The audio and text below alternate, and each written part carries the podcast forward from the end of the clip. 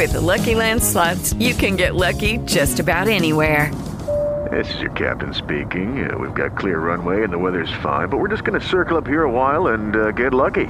No, no, nothing like that. It's just these cash prizes add up quick. So I suggest you sit back, keep your tray table upright, and start getting lucky. Play for free at LuckyLandSlots.com. Are you feeling lucky? No purchase necessary. Void where prohibited by law. 18 plus terms and conditions apply. See website for details.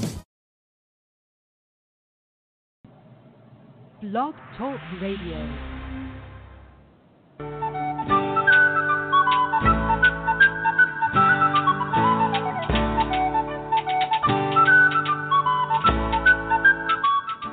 Welcome to the Spiritual Unity Radio Network, a station dedicated to the concept that all manifestations of the divine are equally valid. Join Reverend Terry Power HP, Robin McKean, and all the hosts for programming covering a wide range of spiritual topics. Right here on Blog Talk Radio.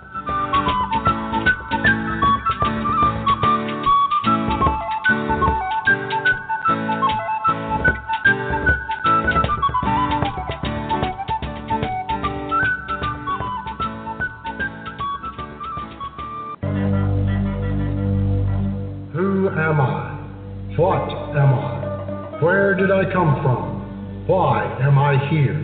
Is there a purpose to all of this? Join Hercules Invictus and crew as they seek answers to these and other timeless questions and serve Mount Olympus by safeguarding the path of mystic ascension.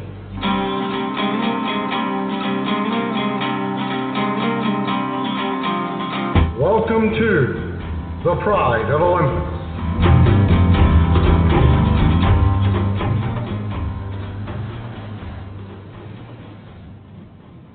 Greetings and welcome to Pride of Olympus.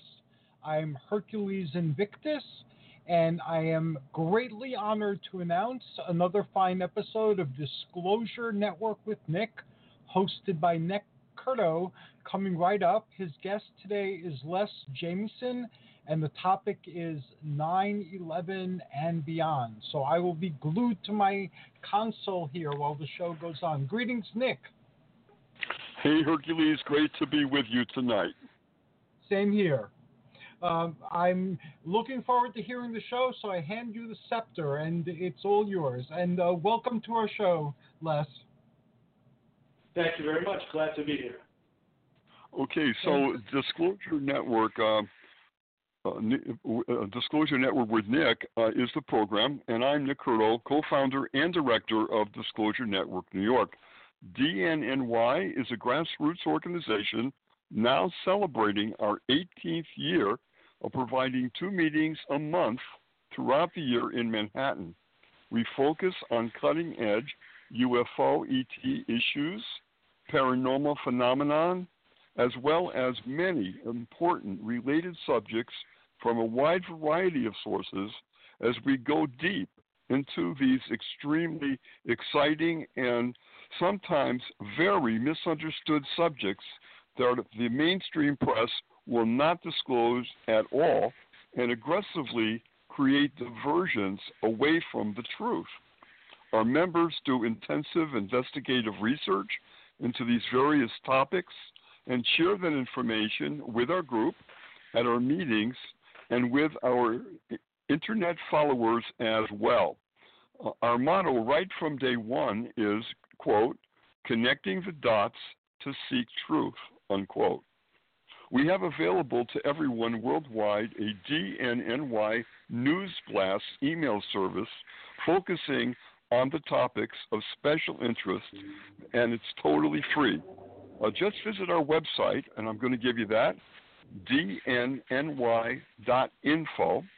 and type in your email address we're asked for. That way, you will be immediately connected with us and you'll start receiving these various emails uh, as the days go on. Uh, many hundreds of people have signed on already for this service, and more are joining every day. Again, it's offered by Disclosure Network New York, and it is totally free. Again, the website address is ny.info. Okay, now our featured guest for this podcast tonight is my very good friend and colleague, Les Jamieson. Les, a very warm welcome. Great to be with you, Nick. I really appreciate the invitation. Uh, let's be close to the. Uh, there's a little bit of an echo, so please, if you can, uh, bring the phone closer to you. Uh, it would be good. I'll uh, make an adjustment here. This any better? Okay, right. Just just to avoid the echo or whatever that is. Now I'm going to read a brief introduction uh, uh, for for about you. Um, uh, you have studied the alternate research into 9/11 since November 2001, just two months after the attacks. Uh, you've uh, have been publicly active as the event organizer, street activist, and movement builder since January of 2004. Beginning October 2014, you spearheaded an effort to generate grassroots support for legislation to declassify the 28 pages from the Congressional Joint Inquiry on 9 11, as well as mobilizing public uh, support for the passage of the Justice Against Sponsors of Terrorism Act. Uh, you've also brought your research into organized efforts uh, to the controversial aspects of, here we go, 5G uh, and smart meter technology, which is the focus for tonight. Uh, you you uh, see this as a global ex- existential threat uh, which calls all conscious people to get informed quickly and hold the industries and political leaders accountable. And boy, is that a, very important thing. So, Les, again, welcome to the program. And I'd like to start off uh, tonight's interview from the very, very beginning so the listeners will get a brief idea uh, about your life. So, so briefly, may I ask you first, well, where were you born? I was born in the country of Panama. Ah, and, uh, okay. Uh, and did you uh, were you part of a big family with brothers and sisters? Uh, just uh, one brother, so small nuclear family, and uh, yeah, grew up in Connecticut. Uh, we came here to the U.S. when I was just four years old from Panama, and uh, ah. yeah. yeah. So, well, wait, was your family at all spiritual? Or if so, what denomination or not? You know, they were just mildly spiritual. My my mother was uh, a recovering Catholic, and okay. uh, uh, my father wasn't that spiritual, but they did uh, introduce me to um, congregational church uh, in my youth, and then in my teens, I did uh, also make a connection with a congregational, which is a Protestant church in, in my uh, uh, town, right. my little town up in Connecticut. That was that was uh, my introduction there. And but then I went into a, uh, you know, kind of a, a, a need for much more than I was finding in the church, and I, I went into a, a, what I would call a quest. And I looked into all kinds of religions and everything I could find. I, you know, Eastern religions, uh, evangelical, Christian evangelical, uh, you know, just everything I could, I wanted to know more uh, because I felt uh, a very deep sort of a, uh, a need to know more and, and sort of an emptiness that uh, I was finding from my experience with anything I had encountered in the church. So that brought me eventually to, uh, actually not, not long after, into discovering a book called the Urantia Book. Oh, I've I've heard of that.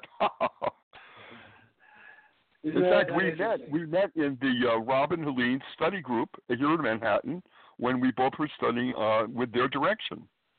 Exactly. Yeah. yeah.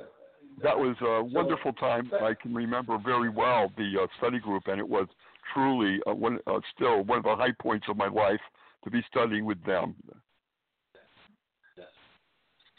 So, um, and other than that, I uh, went off to become a musician at uh, after high school, and that was interestingly uh, right around the time of the Vietnam War. Matter of fact, I, I just missed the draft by one month. Nixon wow. ended the draft one month before my birthday. Oh, wow, what a birthday present. I'm telling you, because you know, me and my family, we were kind of uh, nervous and sweat, sweating it out. You know, wondering what I was going to do. Um, and uh, I got very lucky, very for, uh, fortunate. And uh, but those were the days, you know, very tumultuous time, and I became politically aware, uh, you know, of various questionable aspects of the Vietnam War, and and other things going on, and you know the tumultuous events of the 60s uh, with the assassinations of JFK, Malcolm X, uh, of course Martin Luther King and Robert Kennedy, and uh, uh, and, and there was a few other things that kind of opened me into um, a wider understanding and of, of the world. And I, I was definitely um, of the type in a young age with this inner desire to know and understand the world, and um, that that has stayed with me ever since. Oh, I, I know that very well, and I, I, I I'm sure that that was the point with all those things uh, going on, it was a very, very turbulent time, to be sure.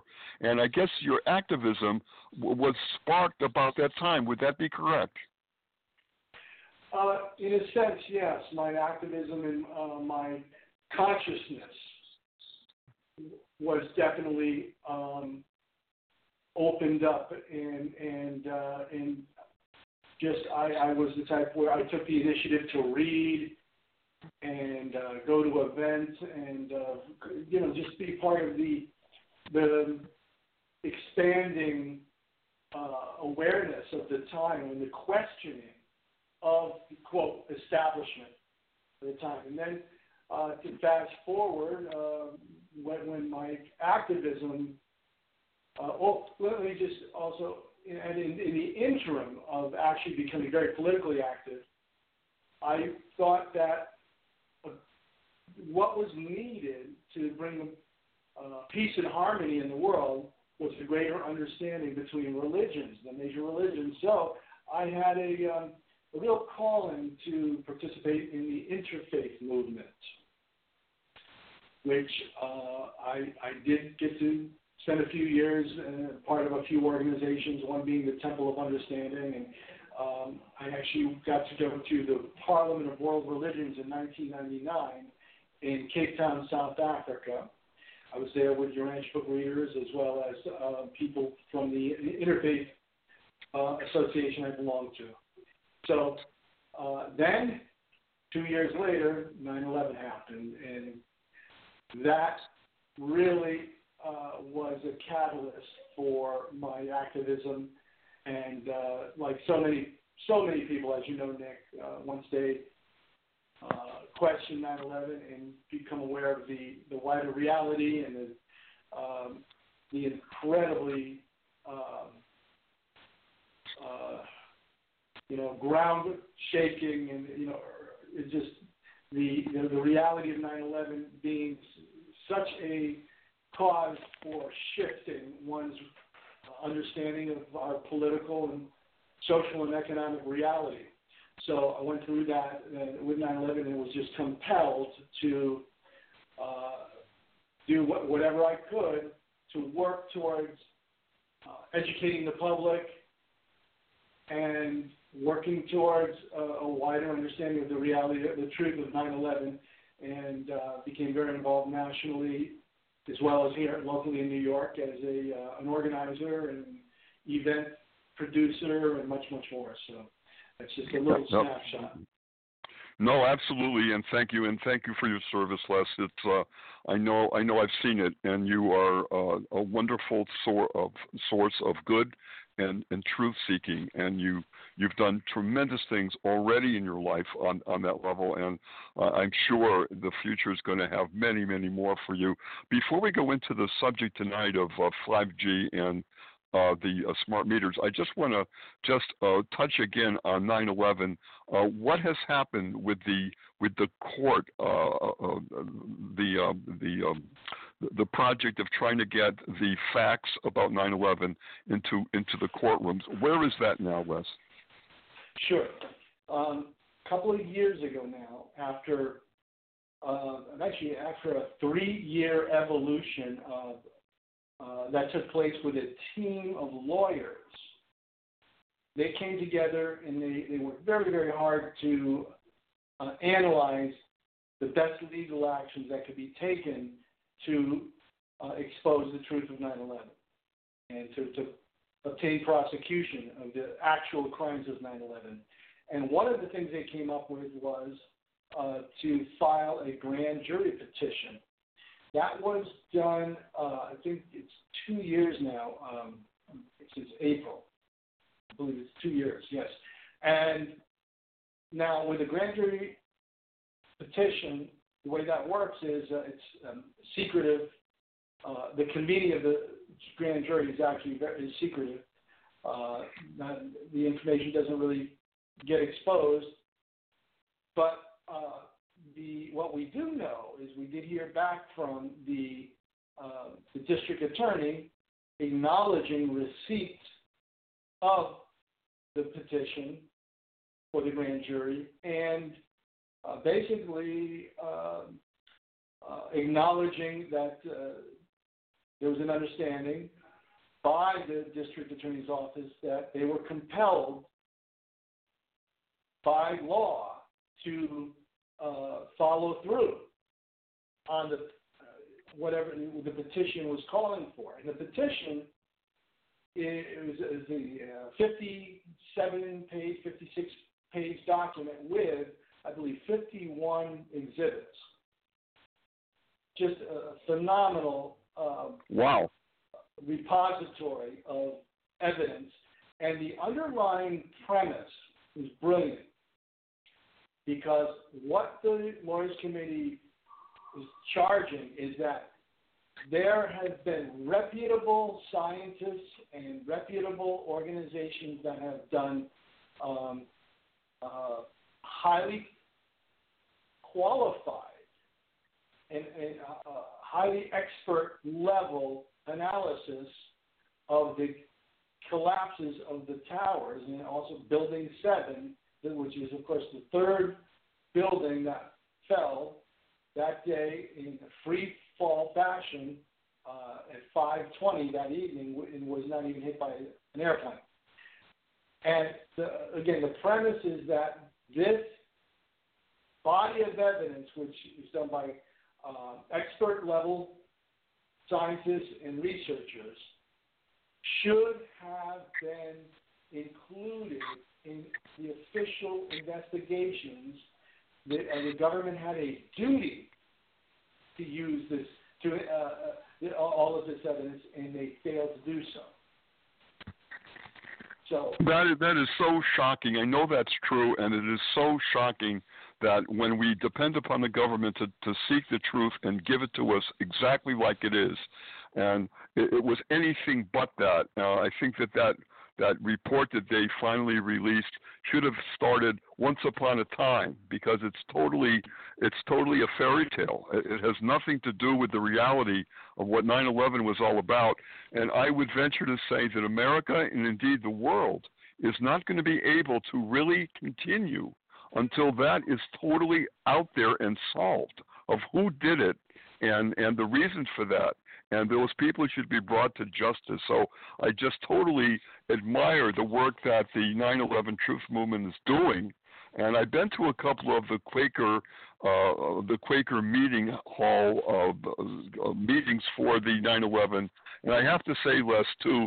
There's the most fine Americans that want to seek the truth. That they've got to get on with it, and and the lawyers. I've met some of the lawyers, and they are amazing, and that's an incredibly powerful and good team for truth, and I, I just totally support that effort. Absolutely, absolutely, and uh, you know, all people have to do if they'd like to really hone in on this body of uh, work in, in the actual petition and any surrounding news. Just look up online the Lawyers Committee for 9/11 Inquiry. Okay.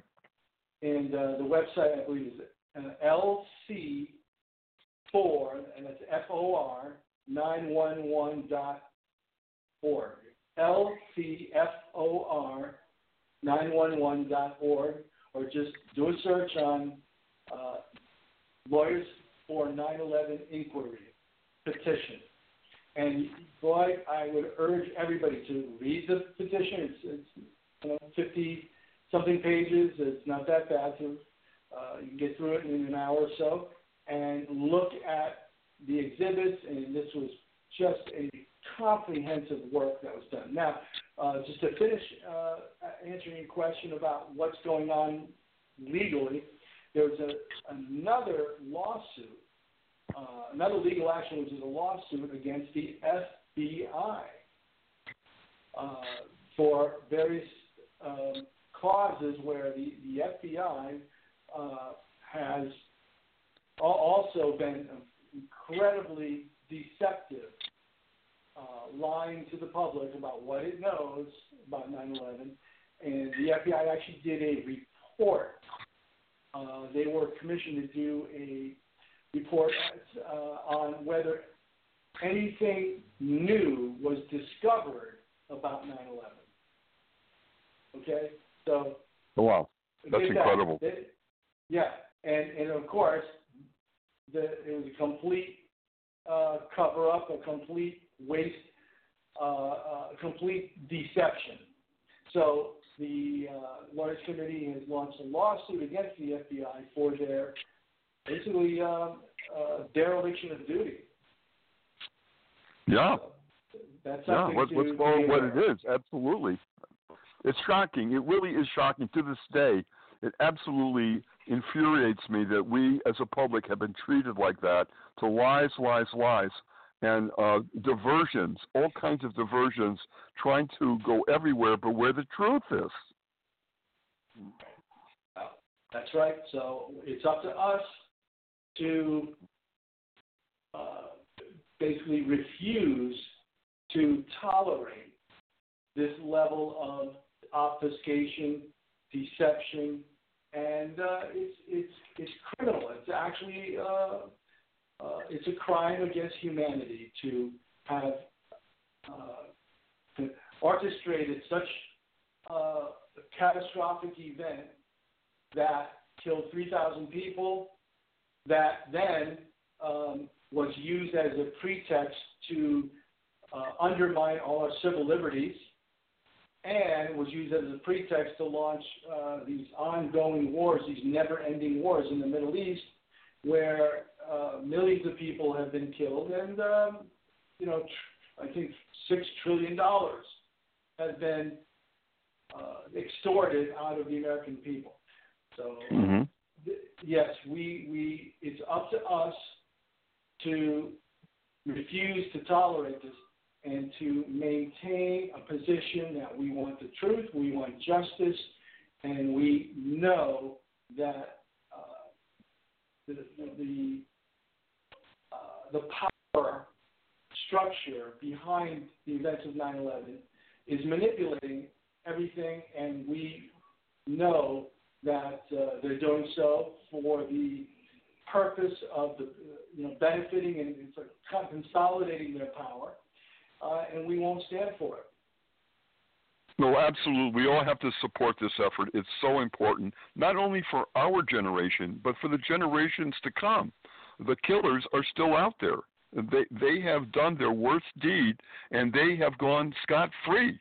And and that and what are they planning now? I mean, it goes on and on. So anyhow, I salute the committee and U.S. and everyone working uh, for the 9/11 Truth Movement to try to get to the very bottom of that uh, tragedy, total tragedy that happened. Okay, now uh, thank you for that, and now we're going to get right to uh, another very important topic um, that most people don't really know that much about, and that's the, the 5G rollout and the smart meters rollout that's going on right now.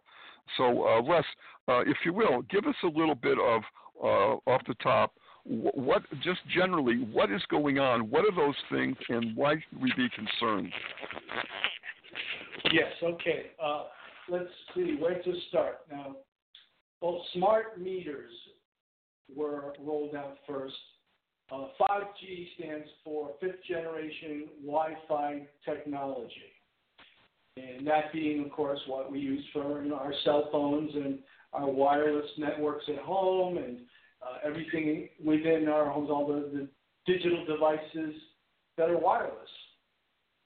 You know, and and so 5G is um, uh, something that you want to associate with what they're calling the Internet of Things, where uh, everything from you know your voice recognition assistant at home, uh, the, the, the popular one being Alexa, you know Google's Alexa, uh, everything from those types of digital devices in the home to light bulbs they have now that you can control with your cell phone, your door lock, your doorbell, your uh, heating system, um, and appliances. You know where you're, you're you'll have smart washing machines and smart refrigerators and all of that. This is all part of the Internet of Things, and of course, driverless cars, and um, then they they're proposing smart, not only smart homes but smart cities. So with 5G, this is um, based on a, a level of the spectrum, a higher frequency level of the spectrum where the waves, the radio waves, are shorter, and therefore they require cell phone antennas to be much closer uh, and much more, much more um, saturated in everywhere. Okay, so the the uh, right now with 4G, you have cell phone towers every few miles, let's say, every several miles. Works fine, right? And but with 5G, they're going to have the cell towers every two per block uh, or every 500 feet. So, that just sounds insane. Immediately, it just sounds, especially since it's so much more powerful, right? Isn't it about a hundred times more powerful than the 4G? Yes, yes.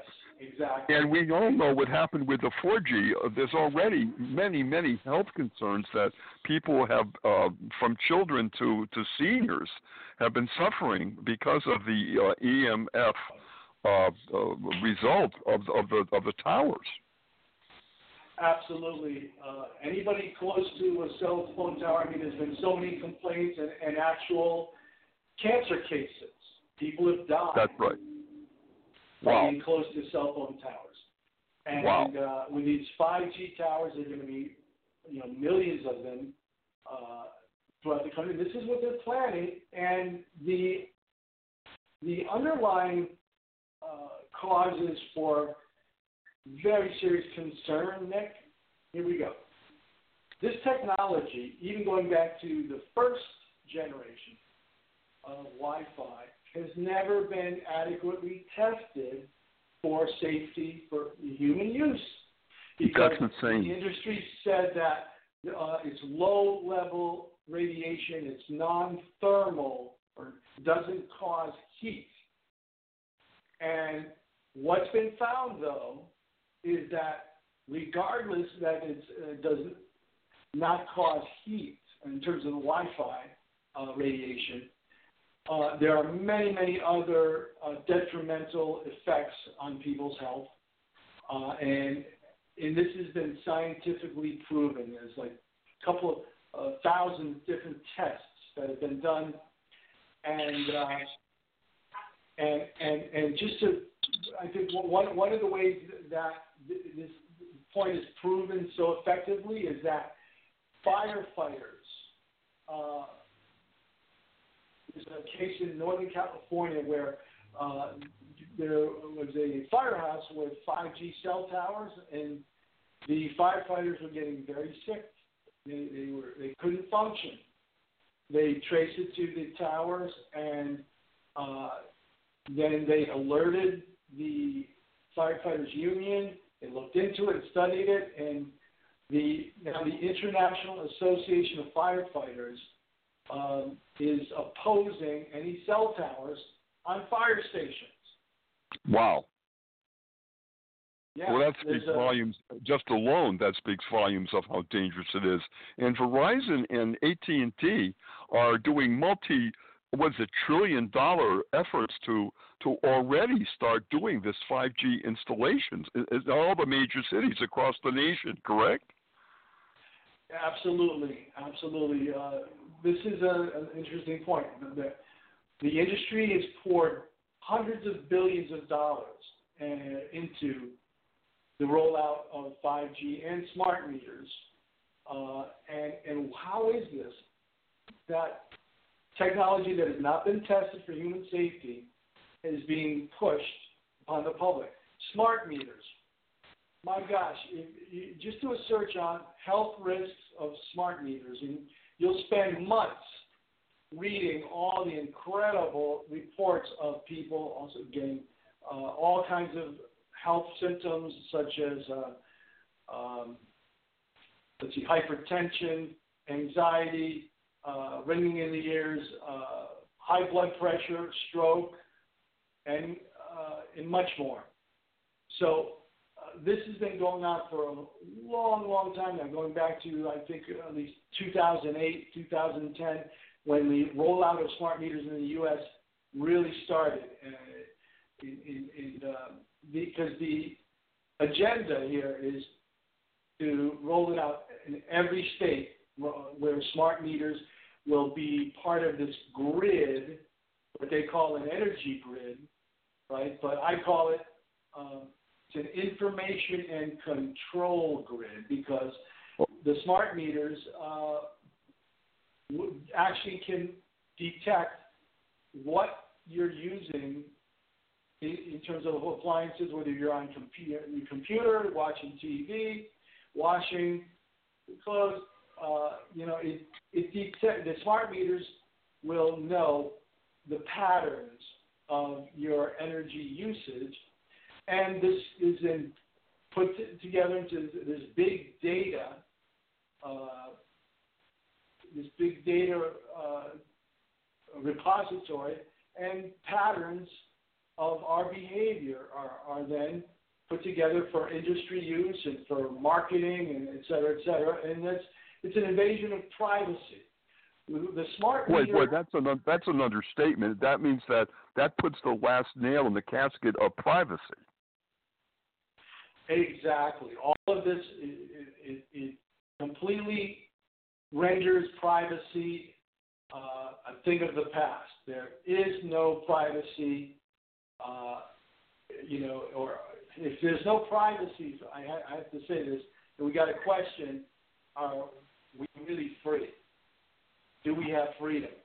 And that is that. The answer to that to me is no, because with the, the this grid, this control grid, um, and in the fact that uh, we, we, the American public has very little say, in, especially in the beginning, had very little say on whether they would uh, could, could refuse the smart meter. In other words, the industry manipulated laws, manipulated uh, state and local ordinances so that the homeowner, first of all, many didn't even know that smart meters were being installed.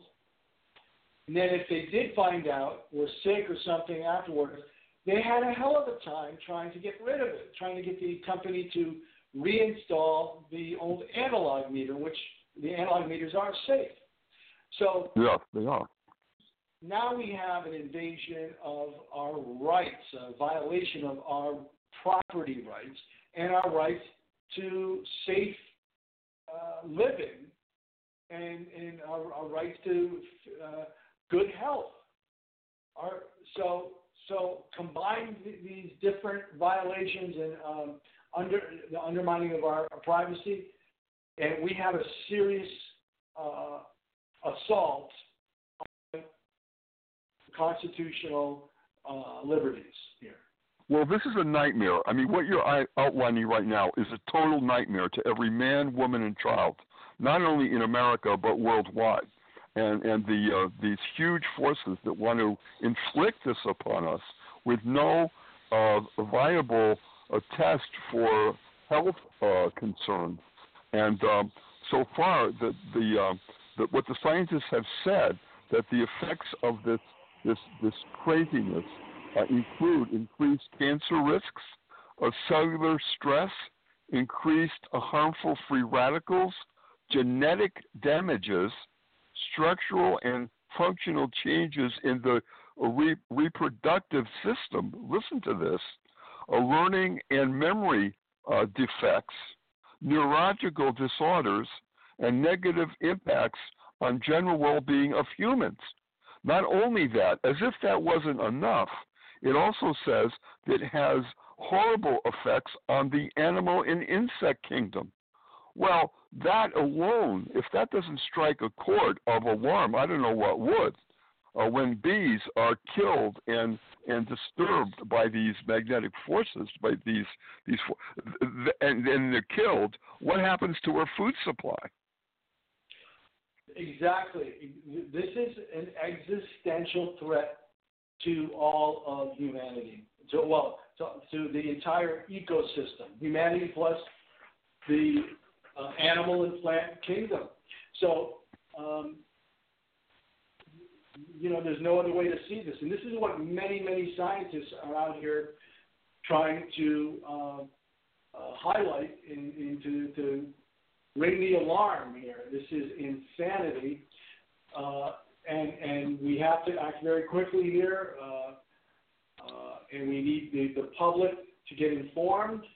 We need the public to take action, and again, just we're back to this where we cannot tolerate uh, these actions from these powerful uh, forces within the industry. It's, it's it is insanity.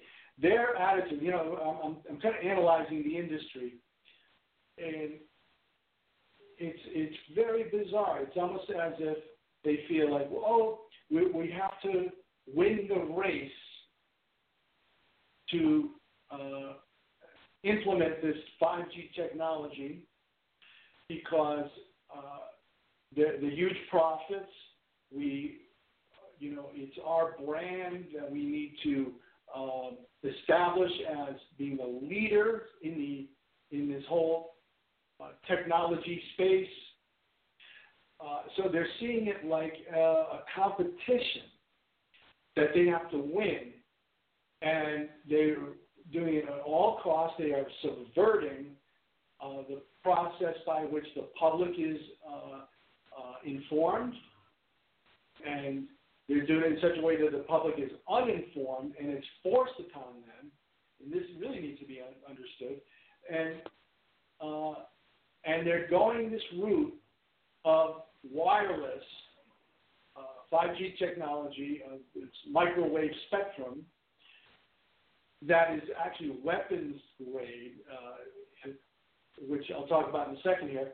But you know what, Nick? That is also very bizarre that they there was an alternative. There still is an alternative to wireless Wi-Fi technology, which happens to be fiber optic. The fiber optic lines, which uh, was also, you know, there, there, there, are many areas that uh, fiber optic lines have been laid uh, to, for use for broadband. And uh, I believe from Chicago to New York to the stock exchange, uh, that there's a, uh, a glass pipe that's underground that transmits data, and uh, uh, that that is the, basically high level uh, fiber optic line. So there is this alternative, but the industry has been pushing this Wi-Fi, which is very dangerous, untested, and they've gotten the agencies and the government to basically be their uh, sort of uh, uh, franchise, their subsidiary, where they dictate, the industry dictates to the government, to the FCC and the FDA what technology is going to be uh, implemented throughout the country, and that's what we're dealing with here.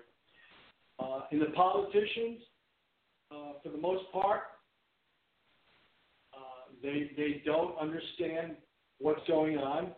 Uh, there have been a few that uh, put, I'll, I'll give a few names there. Richard Blumenthal of Connecticut, a senator, on February 7th of this year, he held a hearing where he grilled several uh, industry leaders. And one of the questions he asked, uh, this is the 5G industry leaders, one of the questions he asked was, is the industry supporting any independent testing of, on the 5G and the impact on health? And guess what? The the uh, executive, industry executives, admitted no. Wow, that that is outrageous, outrageous, and they admit it. Yeah, that's admitted. Incredible. It was a hearing and uh, had to, you know, uh, had, had to respond and, and with the truth, and that's that's what was the scenario here. So, folks, um, need to understand that uh, these powerful forces know how to manipulate uh, and have manipulated their their their position so that uh, states, their hmm, how should I say this? Uh, in many states, they have it so that it's illegal to question the 5G industry and their implementation or rollout of 5G cell towers. It's illegal to oppose that. Whoa. This is kind of like uh, the novel 1984, only a hundred times worse. Absolutely, absolutely. Now, there, there are there have been a few towns, a few cities fighting back, and uh, I'll give you an interesting one now. West Palm Beach, Florida. In in, in the state of Florida, uh, the five well, the telecom industry can put cell towers wherever they want. If, if you have your property owner and they decide to put it on your property, you have no say. Wow. You have to accept it, except for West Palm Beach. Really? Yes. Now, guess who lives in West Palm Beach? Who has an estate there? I, I, tell me. I thought so. Yep. Here we go. Here we go. Now, also, West Palm Beach is um, a highly affluent area. This is like the um, yeah, uh, it's a resort area. It's sort of like Greenwich, Connecticut. It's one one of the wealthiest towns in the country. Absolutely, and, yeah. And you know what they complained about with the 5G towers? Oh, get this. They they have to be so close to each other that they they're an eyesore.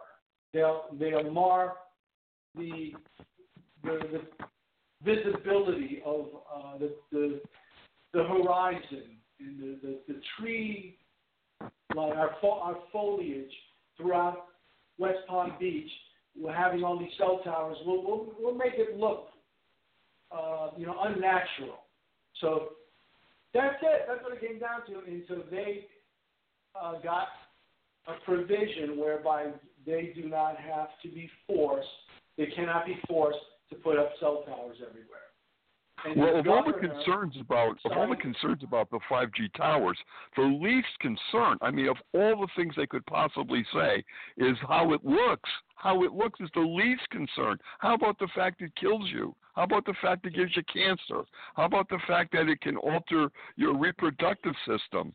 Um, I just have something here. Uh, well, this might be a good time to say it. Uh, because of the 5G towers are going up and they're so powerful and so close together, it's essentially like being living in a closed radiation chamber 24 hours a day. That's a quote from a scientist. And another scientist uh, has discovered, listen to this, that the surface of the human body actually draws 5G radiation like an antenna.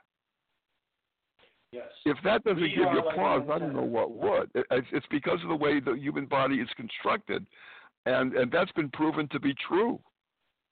That's right. That's right. So it's going to be very, very dangerous. In New York, um, they're already uh, putting up 5G cell towers on Governor's Island, and um, and you know it's they're already in so many areas, so many cities throughout the country. Um, so, folks, there's an awful lot of work to be done. Now, to understand how the the uh, the distinction of 5G compared to 4G. Um, 4G uses frequencies as high as 6 gigahertz, Right. and 5G goes, uh, and these are pulsed signals from 30 gigahertz to the 100 gigahertz range. Get out of here! Oh my God, Th- So- that's just so- insanity, and absolute insanity. I mean, you don't have to be a scientist to realize the danger that's going on. Right, right. And, and so th- these are waves, pulse signals in the higher part of the spectrum, of the, the radio frequency spectrum.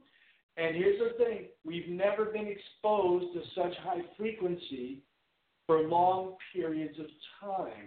There it is, with And- the intensity that they're going to do to this, it says that the human uh, sweat ducts act like a number of antennas uh, when exposed to these uh, wavelengths uh, that are put out there by the devices that empo- employ 5G technology.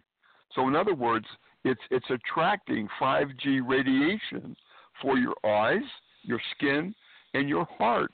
And there's there's evidence that heart disease, a lot of the heart problems, are caused by these frequencies. So we're we're looking at uh, a devastation of the of the planet with with all these people of the planet exposing to this dangerous radiation. And as it stands now, they're not being informed about it deliberately. So they and, and all these things are being installed without our permission or wanting them to be there, and we're like we're like guinea pigs in, in a test tube. This is outrageous. You know, what I think is going to be necessary uh, is where the public, and when I say the public, you know, uh, activist groups, people who are concerned, have, have to come together and have to. There, there's a there's a great website uh, that does actions uh, in coordination called 5gcrisis.com. 5gcrisis.com. Uh Now, what what you you just said, Nick, is that um, uh, you know we're the guinea pigs. How about this?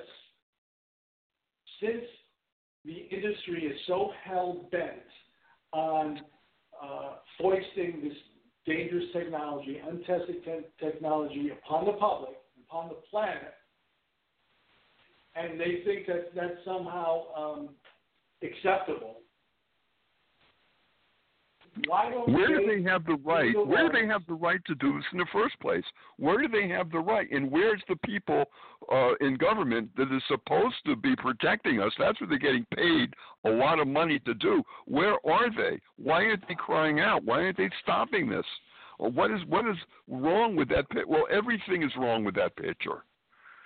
Right, right. And, and, but this is what we need to understand is this is how many, many uh, dangerous and harmful things in our environment have been put into public uh, consumption, whether it's pesticides, uh, Monsanto's uh, glyphosate, um, and many, many chemicals. Uh, so all kinds of things, you know, even in the other consumables uh, that are bad for uh, public consumption. How, it, it's still out there. Why? Because uh, the, the, the public does not understand how these dangerous uh, elements become uh, just into put into wide distribution in our uh, our economies, in our commerce systems. And, but that is the case. It's, for me, this has been kind of a wake-up call in comparing this stuff. How about um, nuclear technology, the nuclear power plants? My God, this here is this uh, energy source that is so toxic, so dangerous. The waste uh, is, is, is toxic for a billion years. What are we doing utilizing anything so dangerous? How it's a, it's a nightmare. It's so absolute nightmare. uh, it's a nightmare. What you're saying is an absolute nightmare that is happening before our eyes if we let it. Like, uh, since we're running out of time here, I just want to address another thing about the smart meters the smart meters. I saw something on the internet really interesting.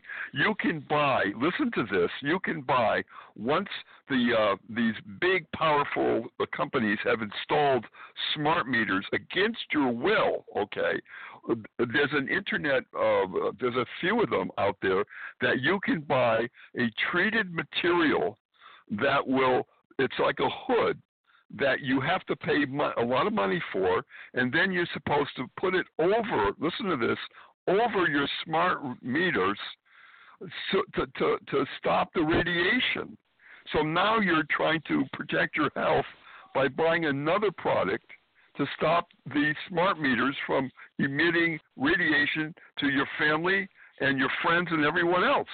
Can you believe now now we're at that point of trying to compensate for the sickest plan of, of humanity is to put us in a pressure cooker of, of radiation. That's what it's doing 24 hour radiation.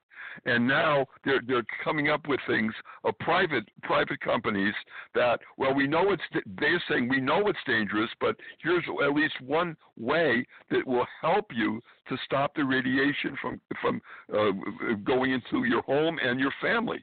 I mean, that's where right. we are with this. Oh my God. Right. right. Now we have to take protective measures, uh, and there are many uh, devices now. There are, uh, are like uh, screen-like materials that we can use to shield our routers at home, the uh, Wi-Fi routers. Uh, there are there's even a type of paint that has material in it that you can uh, paint in your room, in, in your house, like especially if say you live near a cell phone tower, and you can block out the uh, the radiation. Uh, and, and this is what it's come to, where we've had now we have to uh, protect ourselves and spend money here to protect ourselves from being bombarded by this radiation. And, from uh, this craziness, from this absolute yeah. crazy. You know, I got to tell you, Les, the other day, literally the other day, I confronted my super of my building. I live in Manhattan on the Upper East Side, and I said to my super, a really nice guy, and I said, "Can you tell me if the building has got smart meters or not at this point?" And he said, "We do not." And I said, "Do you do you know do you really know how bad it is to install smart meters? Have you got any information on that? And he said, No, I don't. So I said, Will you give me your email so that I can give you the research that shows mm-hmm. how bad this is? And he said, Nick, of course, gave me his email, and I have given him a lot of the material, a lot of the research, so at least he is now informed of what we're talking about.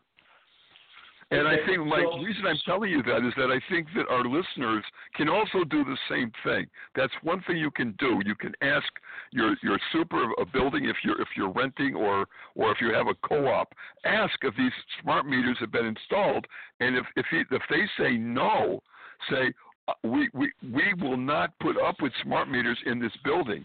If he says yes, you've got to get your building uh, tenants, uh, your your your your fellow your fellow um, uh, tenants to, to do petitions to get them out of there, get them out while you still can.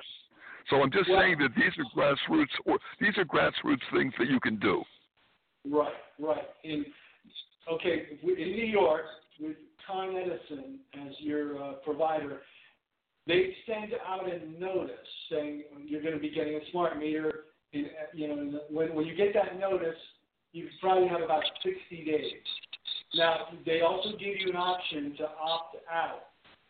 You can opt out, and if you live in a building like you do, Nick, what you're going to want to do is is uh, organize, alert all the tenants in the building because every tenant's going to have to do it individually and they can opt out. Now, if, if you already have a smart meter, you got a choice. You can call Con Edison, demand that they replace your smart meter with uh, an analog meter. They'll charge you $104 to do so. Uh, and what we got to do, see, this is where we have to get to legislation uh, to get even better provisions. Because right now, if you opt out, they charge you nine nine dollars and fifty cents a month as an opt out fee, which is you know it's not a lot, but still it's ridiculous.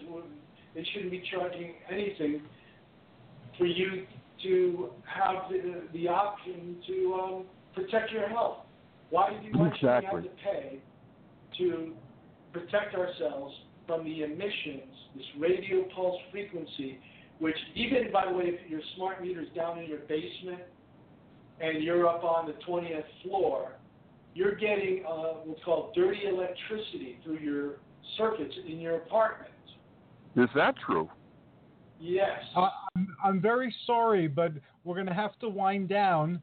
Um, this was a very interesting show, and I thank you both for uh, bringing it into being. Uh, can we do a to be continued? Oh, absolutely, Les. Is that all right if we do a part two of this at some later date? Absolutely. Sure. I think Absolutely. this is too important, absolutely too important. And thank you, Hercules, for suggesting that. I absolutely want to do another show. Awesome. If you care to share your contact info, both of you, um, this way folks uh, who want to pursue this uh, can uh, contact you and learn more. Les, would you want to give your email address? Yes, I actually have a special email for uh, people who would like to know more and to uh, get active on this issue. That Okay, go is ahead. The word no, N O, the number two, smart meters and 5G at gmail.com. So no to smart meters and 5G at gmail.com. Well done. Excellent. I'm so glad you've got that.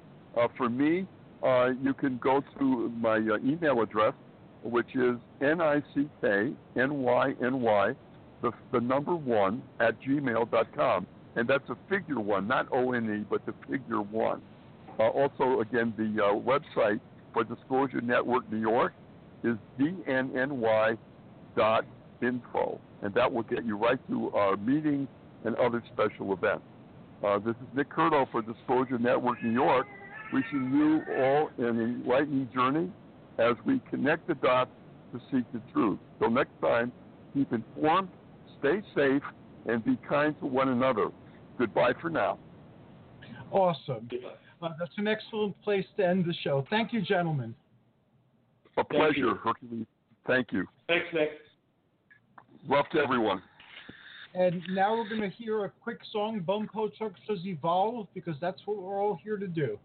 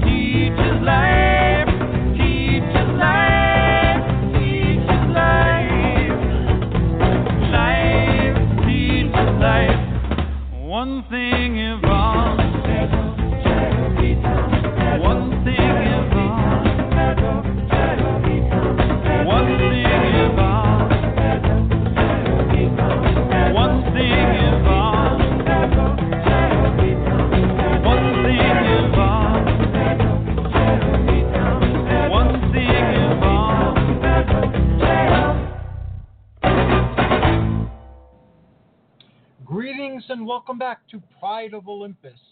This is Hercules Invictus, and I'm looking forward to our next segment, Unarian Revelations. Uh, our guests are Celeste Appel and Jennifer Stovall, and we'll be talking about spiritual life in our solar system. Greetings, Celeste and Jennifer. How are you? Hello. Doing Hi. Great. Great to be here with you tonight and I'm really looking forward to um, hearing what you have to say about this topic. well, it's a very fascinating topic, and there's always more to learn. Um, so we're going to be learning more tonight, I'm sure, as we talk. Yes, it's uh, very vast and uh, wonderful to start uh, conceiving and thinking about and tuning into those energies of the planets. Indeed, and uh, the Unarian revelations, uh, the teaching of Ernest and Ruth Norman, have opened up the vistas of the cosmos and uh, uh revealed uh, um, a paradigm that is so vast the mind can barely even grasp it. so uh, we've explored uh, bits and pieces of this uh, over the years, and now I figure let's localize it to our own spiritual neighborhood, our solar system. And uh, there's so much material uh, there too that uh, I'm looking forward to an introduction, a foundation upon which everybody can build as they continue their um, explorations. Now, in ancient systems of um, exploring the spiritual life of our solar system, uh, the ancients believed that there were beings inside the sun. And uh, this belief was very prevalent uh, and it even made its way into like the the science fiction of the ancient Roman Empire, you know, where they they kind of uh, spoofed it at that time because they believed themselves to be too sophisticated uh, to believe such things. But it was a wide held belief, and many people still hold that uh, belief today that there are beings of great uh, uh, spirituality who dwell within the, the solar logos. Does Unarius tell us anything about this? Um, I do believe there is information, and I I cannot be quoted on where exactly that is, but I know I have come across it where there are these beings of, of consciousness. Um, they're very highly developed on the sun. So that's yes, that is that is true. But um, I, I I'm going to turn it to Celeste um, where that is written, and I and I would definitely look it up because um, I haven't I haven't seen that in a in a while. Um, I've been reading different books, but I do know that, that I find it fascinating as well, and that the there are beings, but their their consciousness it's in a whole different course frequency and energy, but um, they do exist there. Thank you, Jennifer. The, oh, go ahead, Go ahead. Go ahead. I, I, believe I'd come across that in one of my readings as well. Something about the solar logi. I don't remember which uh, book I read it in, but uh, I seem to remember vaguely encountering it. So thank you for uh, that, Jennifer. Sure. Um, I think to just qualify, uh, there are all different uh, levels of development of human life, intelligent life, and so that takes different forms. And we're in a very low frequency here in the physical dimension on our earth plane. But there are beings, that's part of the natural process of evolution, that have evolved and no longer need to have a physical uh, vehicle, so to speak, to contain our true self, our soulic self, our true electronic self and so these beings are able to live on planes, um, planets that are of a higher frequency or vibratory rate, and we would call them non atomic or spiritual realms. And they do exist within um, our immediate area. Um, Venus is one of those. And then again, there's no time or space uh, truly in the universe. So right. there are literally um, probably billions of planets at all different stages of development. Some are more Earth like planets, uh, and again, others are in the fourth, fifth, sixth, higher dimensions. And we are fortunate as Unarius students, having had Ernest and Ruth Norman, who weren't truly just physical individuals, they were overshadowed by very highly developed consciousnesses as Raphael and Uriel and they reside in their true self in these very high spiritual dimensions. And so some of the first books that Ernest Norman channeled were called um, the um, Voice of oh. Books, uh, the Pulse mm-hmm. of Voice of Venus. Yeah, Voice of Venus, Voice of Hermes, and there are the seven planes uh, that are mother, father, teacher to not just planet Earth, but other Earth planes. So we go there as we evolve and learn um, in between lives and in sleep state or the subplanets that we may be more relative to of these planes. And they focus on different aspects. And Venus, for one, was healing.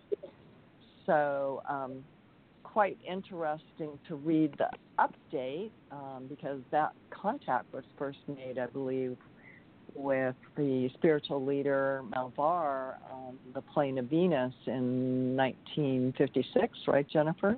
Right. And so um, tonight we were particularly referencing Uriel's contact with uh, 25 other planets. Uh, the book is actually called 25 Planets Speak to Planet Earth, and it's part of the Tesla Speaks series, Volume 5. And awesome in October, yeah, in October of 1973, she had a recontact with uh, planet Venus, and the spiritual leader Malvar was talking about um, how his planet is evolving, and all the planets are evolving, particularly as uh, Uriel herself, having overshadowed the physical body uh, from 1900 to 1993 on planet Earth, um, was definitely stepping up the whole solar system, and he could see that change, and he could also see the change in planet Earth with it having a gray astral smog around it, and now starting to have this light, particularly because Uriel, the solar logos, was living on planet Earth, but also because of the tremendous healing energies that were um, changing the frequency of planet Earth and the people, all of us that live on it. So very exciting.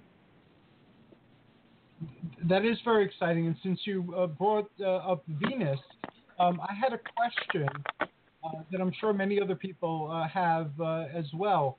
Uh, Venus, the the plane, the Unarian plane of Venus, is on one of the frequencies of the planet Venus. Is that correct?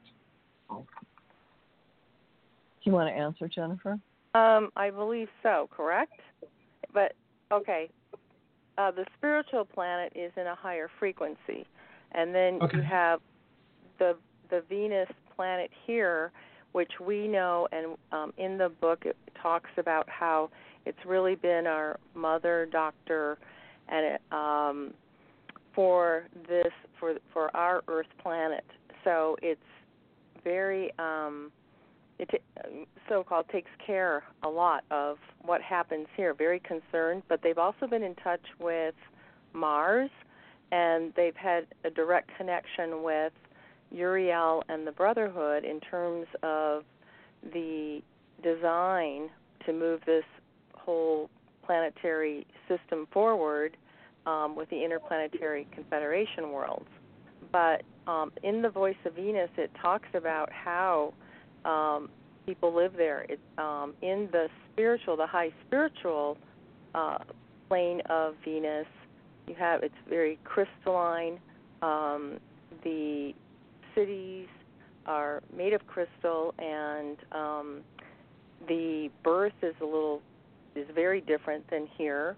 Um, people actually um, don't come through the womb, but they're actually um, coming through an energy form. They build up an energy, uh, you might say, uh, energy f- in, through an energy flame, and Mhm. um, the population is regulated. So all these details of what goes on there is outlined in the Voice of Venus, and that was brought through mental transmission by the moderator, um, and that's the very first book which is recommended for students to read when they first make the contact with Unarius. So it's very, very exciting. Celeste? Thank you, Jennifer. Well, Venus, as we understood, had, um, I think the Russians sent a probe and it had what they thought was um, a white cloud like formation, obviously made of gaseous substance, and it c- clouded the surface of what they thought was a physical planet, so they couldn't really get a true picture of what that planet was. So the reason that gaseous layer was there was actually to um, sort of Protect. protect us Yeah. from seeing it because we would be shocked. We wouldn't be able to really understand. Um, Venus at that time was more uh, sort of halfway in between a physical planet and a true, completely spiritual planet, and did have uh, different levels of uh, beings that were in their evolution, you know, from a lower plane where people tried to live more like they would on an earth plane with um, cities and houses and such. And then as people evolve in higher planes within Venus itself, they no longer need to have any semblance of an appearance of a physical body in a life form. They're truly a light, an energy being, like a flame light being. But what was talked about in the um, Tesla Speaks Volume 5, Malvar, was that Venus is having a step up so that it will completely become a spiritual plane and will no longer um, have that cloud vaporous like appearance and will become totally invisible uh, to us on the earth plane because we don't have the instrumentation that can detect those very high frequencies unless of course one was clairvoyant and then perhaps you know a very advanced clairvoyant could psychically see it. It, it must be very heartening as science moves forward uh, that science is confirming what Unarius has been saying since uh, it was brought here by Uriel and the moderator that uh, the universe is full of habitable planets. Uh, I remember as I was growing up, uh, the prevalent belief of science was that there's very little life, you know, and we're a fluke mm. rather than what is common. And now that has turned around totally. Uh, and there are always discoveries being touted of new planets that are you know habitable and uh, um, uh, uh, uh you guys have been talking about this as far back as I can remember, and uh, now it's being confirmed. And also to be taking into consideration that there are life forms that our instrumentation we don't know about, and when Uriel uh, made the contacts with these planets, you know, that was confirmed that you know there are thousands and thousands of life forms and intelligences on these other planets, and it, it there really is it's a matter of being able to contact that frequency and to have the tools to do that, which we will in the future, which is very, very exciting. And we're starting to now, and that's the preparation for the mission of Unarius, which is great. That is awesome. Celeste? Well, the thing that um, I think we all also wanted to tie into because I remember when I first read this, I said, "Oh, I didn't realize Uriel had contact with planets that weren't part of the interplanetary confederation that we talk so much about, um, the 32 worlds, and then Earth is to be the 33rd." Mm-hmm. that are not just in our solar system but in the Milky Way galaxy, and together they form a seven-armed spiral uh, vortex or pattern, and their placement is strategic and why these planets are part of this confederation for the bigger master plan for um, the step up of all these worlds is that they're at specific um, points, nodal points, where these power towers are being erected that will, uh, and they already have them, and we will have one here, that tap into the high uh, electromagnetic frequencies that are part of what we call space, which is really not empty. There's, you know, all of these frequencies that are constantly oscillating and they're able to step down or demodulate the frequencies to be used for uh, energy uh, means on their planet, uh, means of communication and transportation through these hollow beams that are projected, and then the spaceships can travel through magnetic propulsion. So that is part of this master plan that's been in effect for a million years or more by the very, very advanced beings uh, for the whole galaxy. And apparently, um, once the Interplanetary Confederation is fully formed, then um, there'll be an intergalactic federation, and these other planets will be part of that. So there's going to be this joining and stuff up of all the planets, but there's a plan or a pattern to it based on uh, the understanding of her, uh, frequency and harmonics.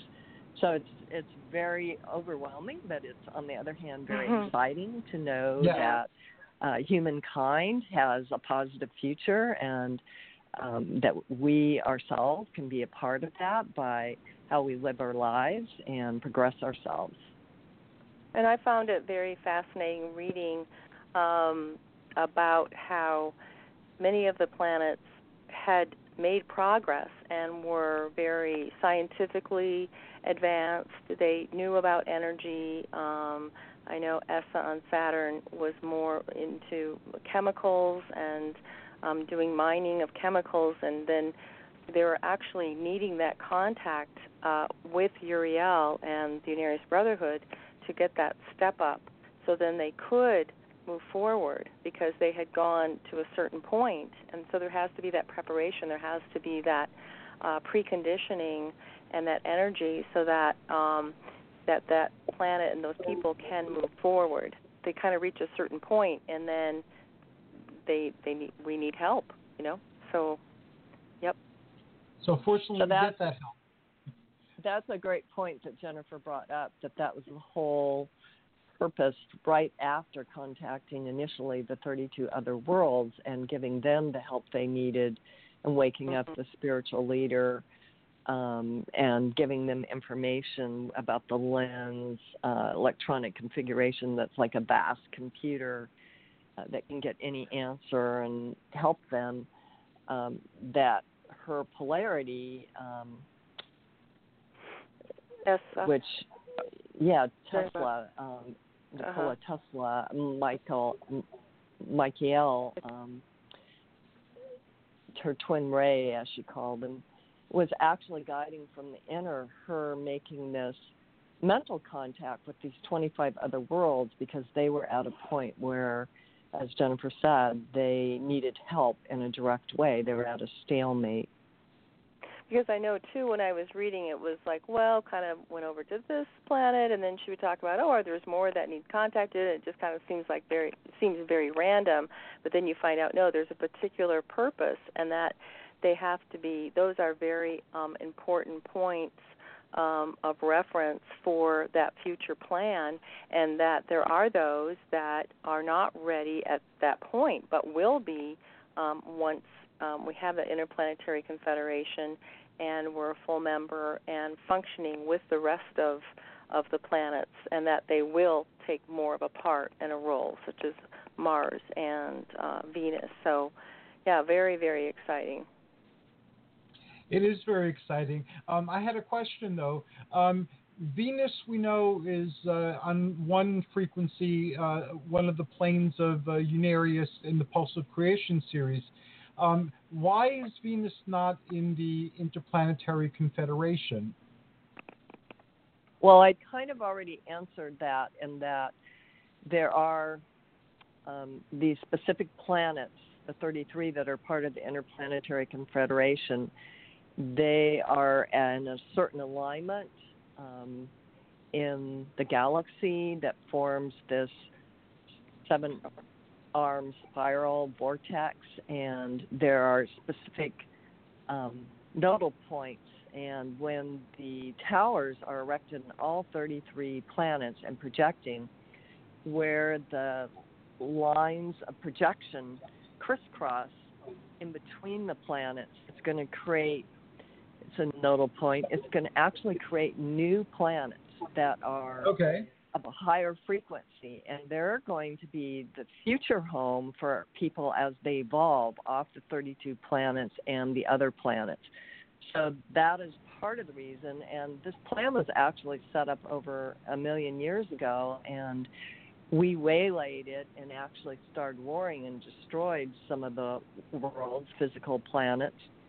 So um, it's going back to completing that plan, which sort of set humanity backwards, but then the um, Brotherhood in uh, its infinite intelligence, working with infinite intelligence, foresaw the need and created um, this plan of how to put a spiritual polarity of Uriel on each one of these planets that would help uh, seed the planet and uh, begin its forward progression. And Jennifer alluded to that some of the spiritual leaders, in particular, kind of lost their way, and the planet really went backwards because they misused their advanced technology um, more so than we even have technology now in terms of having robots that were almost ready to take over the world, um, having explosions that caused great havoc on the surface and they could no longer live there, and mutants, and they had to live underground. So um, there's tremendous healing that has happened and uh, step up in frequencies through the high energy projections that each one of the planets received through Uriel's contact, which of course was a mental contact, which we could talk more about how that took place as well. And um, each of the polarities is like a well duplicate, not duplicate, but a polarity. Um, um, another, in a sense, infinite consciousness, um, and very, very developed. And so, um, it was said that you know a million years ago when the plan was first set up, Uriel went with many of these polarities, and either they started a, uh, a temple or a tower. They were starting the tower, and then the cycle has to be right to finish it. So when you read in the other Tesla Speaks books, um, you learn about how Uriel recontacted them at that particular time or that cycle, and then that planet could start to really progress quickly and take up the teachings. And that polarity, um, she was able to, uh, might say, reignite that inner flame and those energies so that they could be that transceiver for the rest of the planet and and carry out the teachings to progress them through and the use of the lens. What an amazing uh, plan unfolding uh, throughout the multiverse. That is incredibly awesome. And uh, um, to be able to catch glimpses of it in the writings that uh, uh, we have is, is amazing. And uh, the writings are phenomenally consistent, despite their you know great volume, and they contain all sorts of information. I think I've shared uh, in terms of uh, Herodotus, who uh, was present during the uh, Atlantis series, uh, the Return to Atlantis series. There was a lot of information in there that you'd have to be a scholar of ancient Greece to get the, the references. And mm-hmm. to, they're not, they're invisible, but they're still there. Mm-hmm. So uh, all this information on the planets and uh, is is totally uh, fascinating. Now we've done shows on Venus and uh, the Earth and Mars in the past, and you've given excellent summaries of where um, each of those uh, planets uh, currently stands. so let's move on to Jupiter. You you brought up Jupiter as well. Can you tell us a little bit more about um, the life on Jupiter?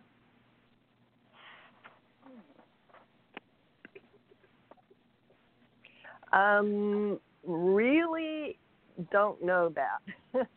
okay. it wasn't in the 25 Speaks volume, and it may be in other books, but it's not coming to mind right now. Um, basically, I think there's life forms of one degree or another uh, as to where, how developed they are, if they're in uh, a human form as we are. Um, all the planets, because the infinite is infinite, life exists in infinite forms, and it's hard for us to imagine, gee, this planet's got no atmosphere, or it's got this extreme heat or extreme cold.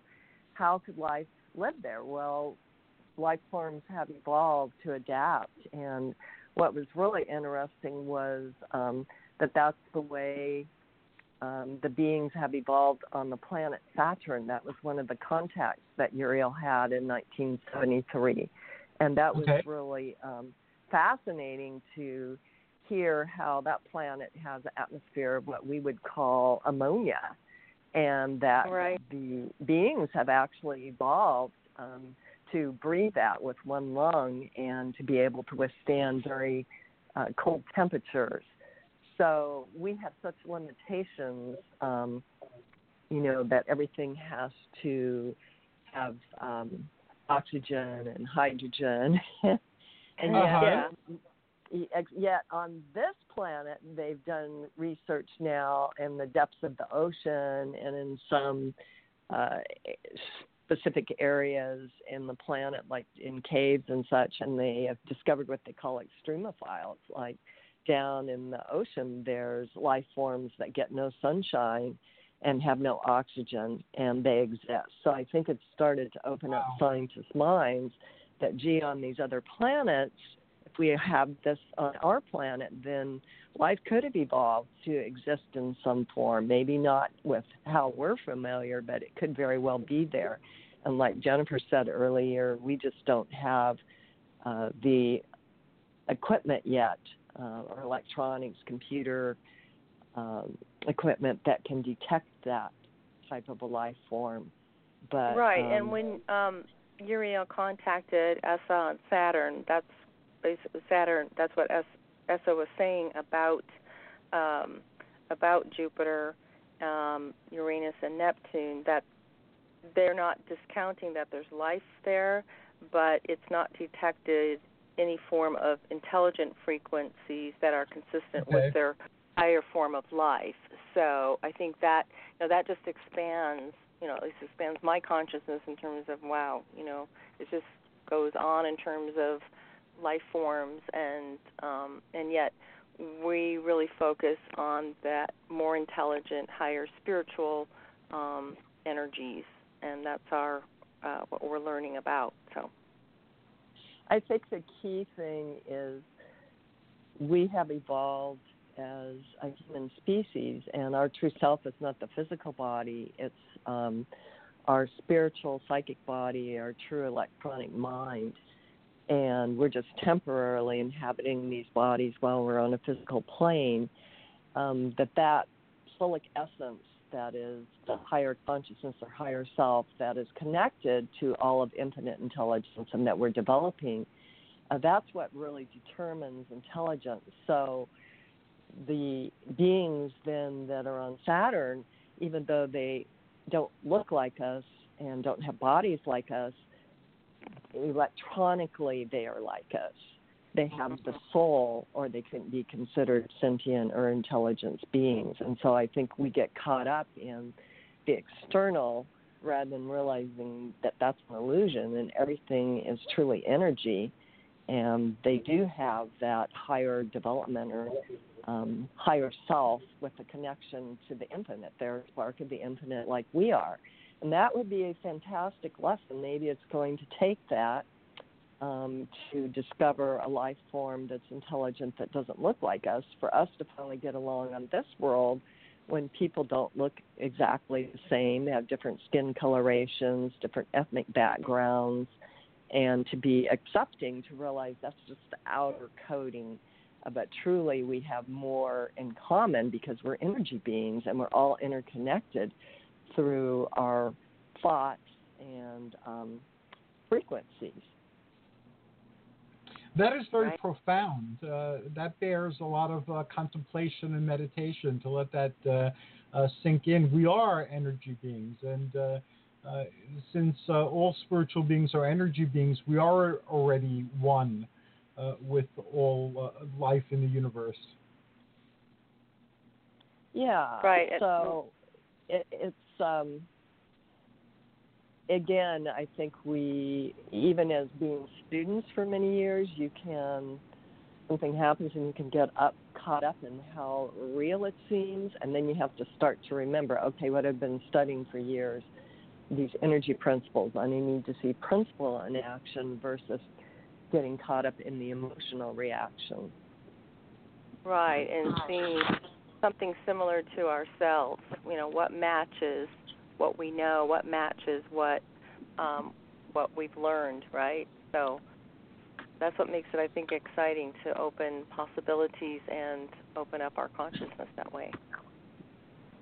And to be a Unarian uh, opens the door to uh, the whole process of waking up from this uh, illusion in space uh, and time. And I, I can think of no more amazing uh, thing than that. And then to know that Uriel came to this planet, that they they actually these 32 other planets really look to Earth now because she came and gave the example and the teachings um, and this is to be Star Center number one. So, yeah. um, very exciting future. And then to learn about these other planets through the books that she knew them, you know, um, from lifetimes ago, millennial ago. So, yeah. And that's why she called them her space brothers because they were like family to her. They weren't aliens. Mhm. So, it's Star Trek, we've done episodes on Star Trek and we'll do more episodes on Star Trek. Uh, but uh, we know that Gene Roddenberry uh, must have read uh, uh, the Unarian teachings because uh, a lot of the truths find them, found themselves in that fictive mythology. and the more we talk, the more clearly I can see that. Hmm. Well, he may not have physically read them, um, but he could have been an older soul that went to the spiritual schools on these inner planes and learned these um, basic energy principles that all life functions by, and also learned of the continuity of our past life histories. Or, you know, he was re-expressing his own memories of yeah, different past lives yeah. he's had mm-hmm. on other planets in the universe at different time periods. So, you know, we've talked about that there's truly no science fiction. Um, right. That these are psychic memories.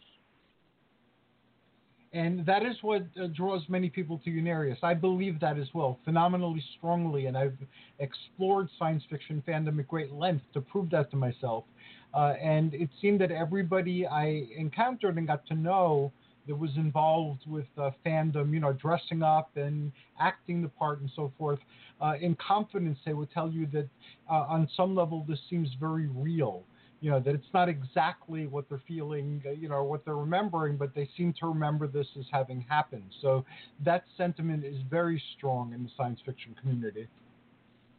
And I'm sure that in the future there will be either programs, films of the 32 planetary worlds, um, you know, exactly because it's all so beautifully uh, spelled out in these contacts with the 32 other planets. So that's, I'm sure, like Star Trek, we'll have programs like that, and where you know you can read it now, you can hear it now, but there those films will be available. I believe that as well. Yeah, that's exciting. So the other some of the other planets in our solar system that we've mentioned, um, Mars, Venus, Saturn, uh, Uranus, they potentially are already communicating, and it isn't necessarily in a physical way. It can be through the mental uh, transmission of thought, and they can use devices to help with that as well that raise the frequency and um, and communication, as Jennifer mentioned, with the other 32 worlds. So that's very exciting, and um, it's a basic uh, understanding that we have is that all of us are uh, transmitter receivers, like a function same as a radio or TV, that essentially um, by our thoughts and what frequency they're on, we can align ourselves with another being, whether they're on a physical plane or spiritual plane, um, especially if on the spiritual plane that we really need to raise our frequency and they need to step theirs down to have a communication. But that's a very exciting thing. So even if we aren't physically able to go to these planets um, like Uriel, we can all work toward developing the ability to have some type of mental contact and um, learn from each other in that way.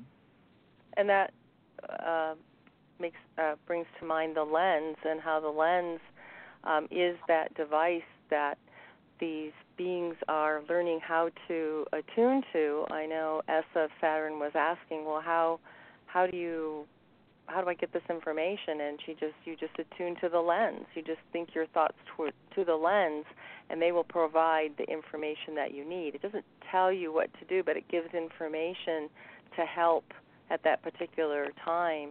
So that's a whole fascinating um, topic and um, something that we're all learning about was was the lens that was created from these spiritual beings on the inner world through these many millions of years, like a very positive um, uh, web, you know, network, um, Mm-hmm. yeah, internet um, of all these positive thoughts that have been retained through these many, many thousands of years that will be that will be in use for the future, so that these great beings, we call them great, but um, you would say intelligent, highly intelligent spiritual beings, will not have to come back and reincarnate into the earth plane, but um, will their intelligence will be is part of that lens.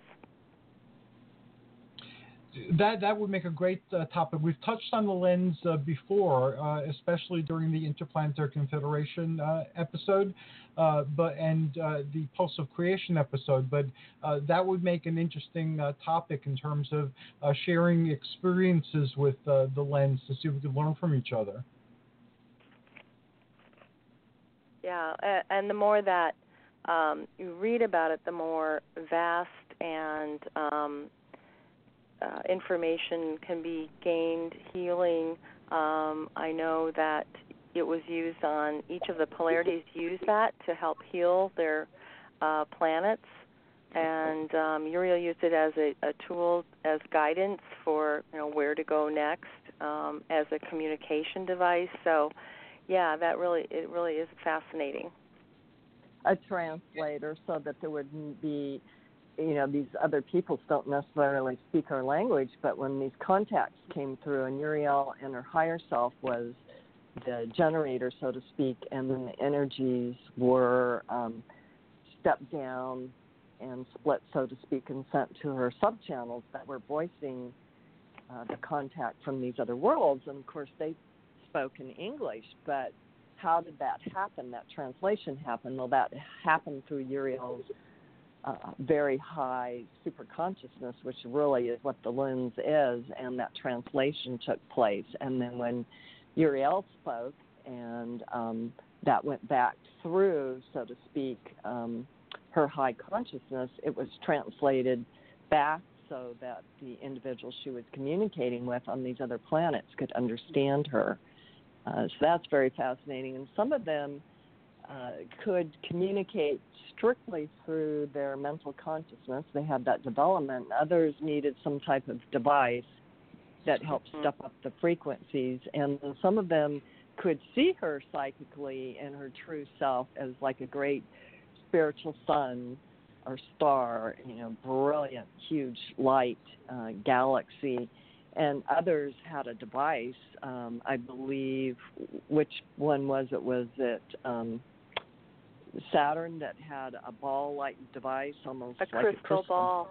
Yep. Yeah, and and they could see the um, psychic embodiment of Uriel, and they'd never seen anything like that. It was just like this huge, bright, shining light, and so they knew they had contacted some form of higher intelligence and they were very excited because they'd never done that before and realized that that was going to be a fantastic thing for them um, to be able to contact um, higher intelligence. Wow. And uh, you mentioned uh, Uranus or Uranos, as we say in Greek, which means heaven, by the way. Uh, Ah. uh, how is life on uh, Uranos? Jennifer, you want to start? Life on. Uh, Uranus. sorry. It's in English, Oh. yeah. Oh, um, uh, well, I thought that was one that they said they weren't sure, but Well, that was that was one that we read about U- Uranus. Yeah. So, um, well, Uranus um, was actually mm, had different levels of development, and they had some idea of the continuity of life, but they haven't connected the um, overarching. Um, how do you want to say?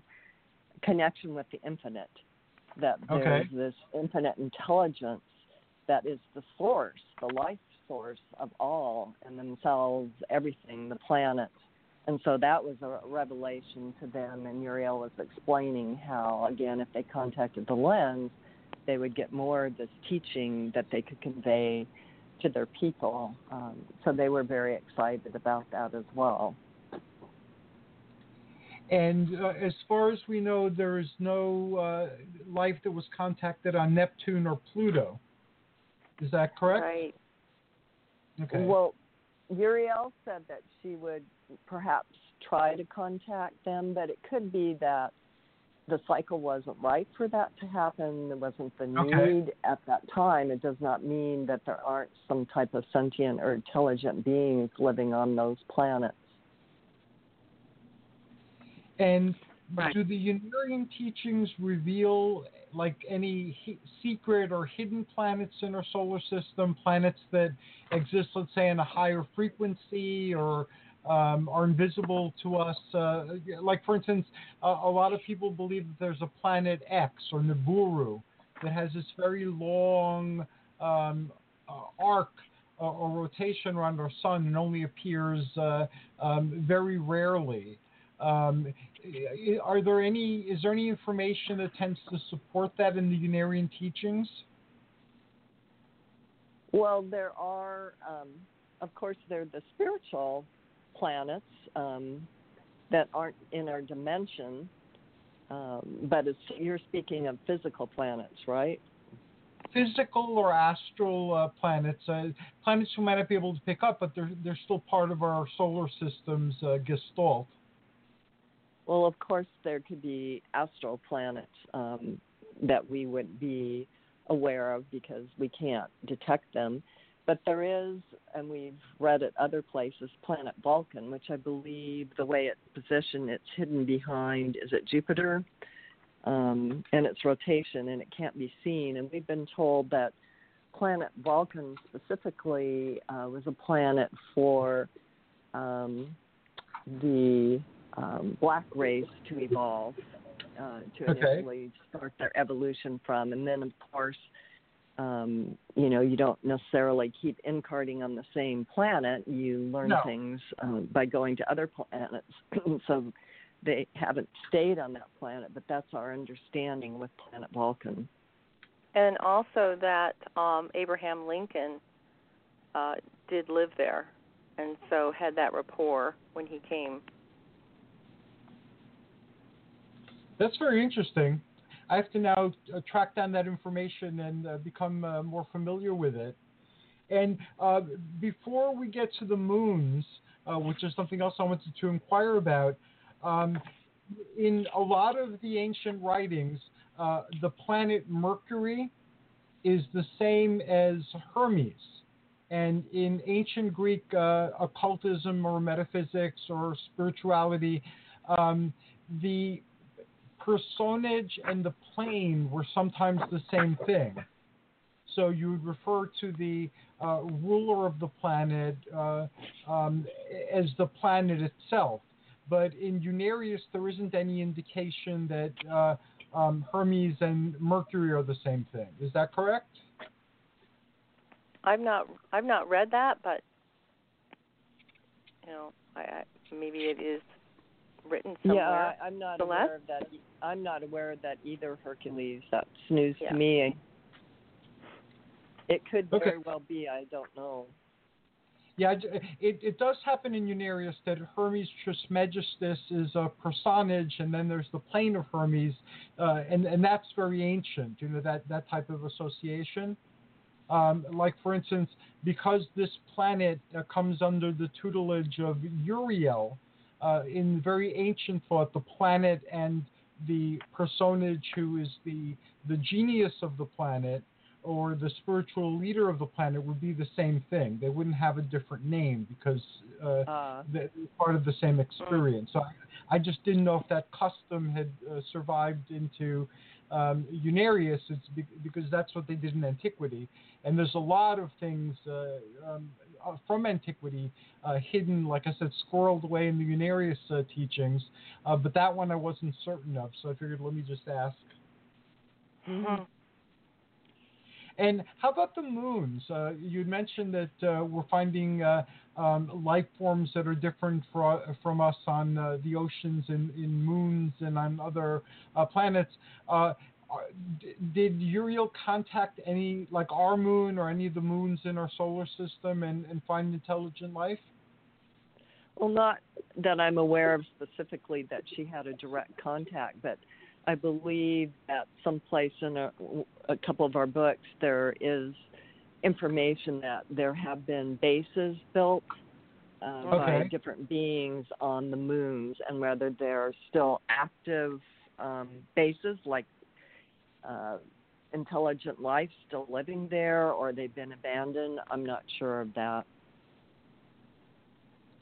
Now, a lot of my uh, work in the world is uh, tied into Elysium.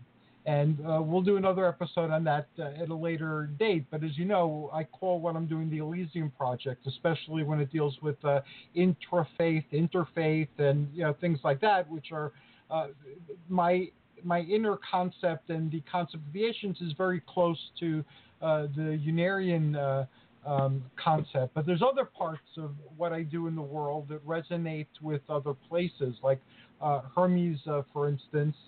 Um, and this has been a very helpful uh, episode uh, because everything's coming into focus now and how things together, tie together, even though there is no time and space as we experience it, there is. So, in, in terms of uh, uh, the relationship between the other evolutions in our uh, solar system, uh, this, for me, this has been a very edifying uh, conversation we've been having. Oh, great.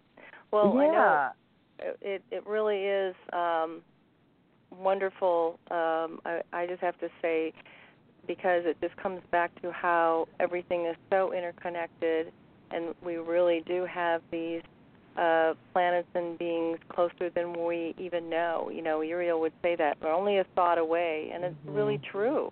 And as as I was going over some of these chapters, and I have read them before, but when you come back, you know, even years later, it's just so um, so wonderful and so beautiful to feel that energy again, and you you feel that kinship and that uh, beauty of of the beings and the sincerity comes through from Uriel and Essa and Narelle and Malvar. So that is is really wonderful, and just and then to be able to talk about it, you know, and and share it, and then you know you reflect back your experience. This is very um, very uplifting, very touching. I appreciate very much. Well, you definitely have a unique perspective with your Greek background because mm-hmm. I don't have that knowledge. So um, sometimes I'm kind of at a loss, Hercules, to answer those questions. yeah, I learned from you, Hercules, about some of these things for sure. I learned from both of you and from all uh, my fellow Unarians uh, as well. Uh, and uh, as um, I get older, uh, my memory is not what it once was. so uh-huh. things I knew are sometimes not as close to my uh, memory as I'd, I'd, like them to be. So, um, uh, but I learned a great uh, deal today, and uh, our mission then, in part, is to prepare this planet uh, for entry into the Interplanetary Confederation because obviously we're not ready for that uh, yet. So uh, that's an exciting uh, mission that can fill somebody's entire life uh, just focusing on that aspect of it. Yes. Well, I think um, I think on Mars because the first contacts that Ernest Norman had were in 1955, and so and recontacting the planetary leader Narelle uh, in 1973, he did say that the focus of the Martians who have this um, underground civilization that is working quite well for them. They actually have 60 million people. This was in 1973 living there, which is amazing to think about. Yes. And they do control um, the number of births so they can continue to support their lifestyle. But that they potentially through their contacts with the other 32 worlds because they can have um, transmissions from them could find out how to change the surface of their planet to repopulate it, but that isn't their focus. That their focus is to help, because they're more advanced, some of the other planets in our solar system, including Earth, and that they have much to help us with, but they're waiting until we're more open and ready for it. And so that is exciting. We've been told that that's one of the first uh, contacts that we would have with another Earth world would be through Mars. I believe um, it came through uh, the higher self of Einstein from the other side, who said that that would be the case. And then it was kind of reaffirmed with what um, said in 73. So, um, yeah, who knows? you know, humankind thinks they're going to um, populate Mars. Uh, ha ha! you know, they're kind of not Yeah. going to be the first ones there. So, how are the Martians going to let them know they're there without a total shock? That will be an interesting thing to unfold. Mhm. I've heard that the machinery uh, continues to malfunction on Mars, so maybe that's the Mars uh, letting us know that they're there. Yeah. Or that they don't want prying eyes or equipment, computer eyes in certain places, huh? Right. And when the cycle is is in and you know positive for it, it will happen. That's for sure. So very exciting to look forward to. Oh, most certainly so, and uh, hopefully uh, it will happen uh, during our uh, lifetimes. And uh, more and more spiritualities, including the uh, Catholic Church, are becoming open uh, to the possibility that there's uh, intelligent and spiritual life uh, on other planets. So uh, that too is very encouraging uh, because Well, such uh, systems often uh, persecute those that believe such things. Mm-hmm. Well, they have a vast library, and apparently they do have some documentation in their library that they're maybe not sharing that may lend them to believe that more so than we think, huh? That sounds Yeah. plausible. Yep. Mm-hmm. Mhm. Wow, the hour zoomed by very quickly, and we're down to the last five minutes. Uh, thank you again so very much. Uh, this was awesome. And uh, can you share some of the new and exciting things that are happening with uh, Unarius in the near future? Well, um, rather than wait all the way to our uh, wonderful Conclave of Light, Light event on the second weekend in October, uh, we are having a special event on Sunday, June 30th, and we're going to have um, an introductory past life therapy workshop in the morning, a creativity workshop in the afternoon, and then a contact with the Space Brothers or the spiritual beings in the evening. And of course, if people live close enough in Southern California to come in person, that'd be fantastic. We will be live streaming the um, past life therapy workshop as well as the transmission, and it is archived as well for several days. Um, so we invite as many people to participate as they can. And um, other than that, we're um, continuing to work with uh, a filmmaker, Jody Willie, um, who's really moving forward on making a Oh, yeah, full-length it's so- documentary so about. Unarius, and that will certainly um, potentially millions of people could find out about uh, Unarius, which is very exciting. Um, and uh, we have all of our usual uh, classes, Classes. on Sunday and Wednesday evenings from seven to eight thirty that are live streamed. Um, and we always talk about um, our websites, the basic uh, unarius.org, as well as we've been talking about the Interplanetary Confederation. There's all one word, interplanetaryconfederation.com, that has an overview and uh, actual um, contacts uh, that you can listen to, audio contacts with each of the polarities on the planets that are five to seven minutes long.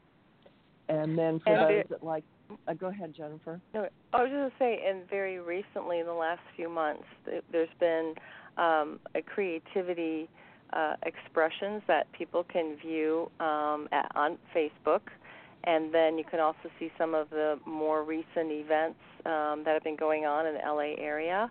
Um, Zebulon for one, and um, so you know they can listen to past episodes with you, Hercules, as well. So there's oh, awesome. a lot there. Yeah.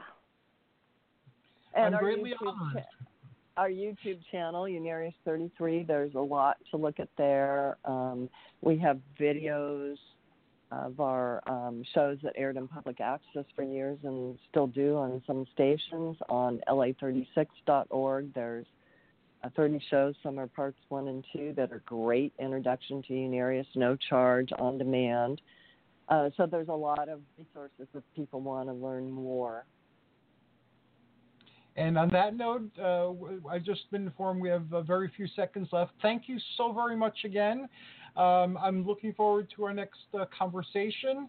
And thanks to all at home who've uh, listened uh, today. If you have any questions, please explore uh, these websites or give a call.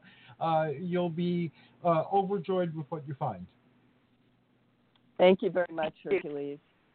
And yeah, thank love you. and light. Love and light. Olympian blessings to all who have joined us on our adventure.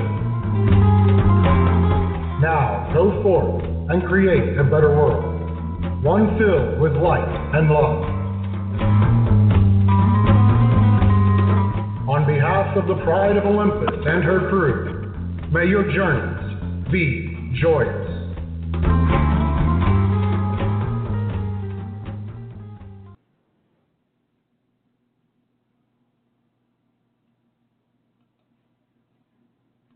Is Ryan here, and I have a question for you. What do you do when you win?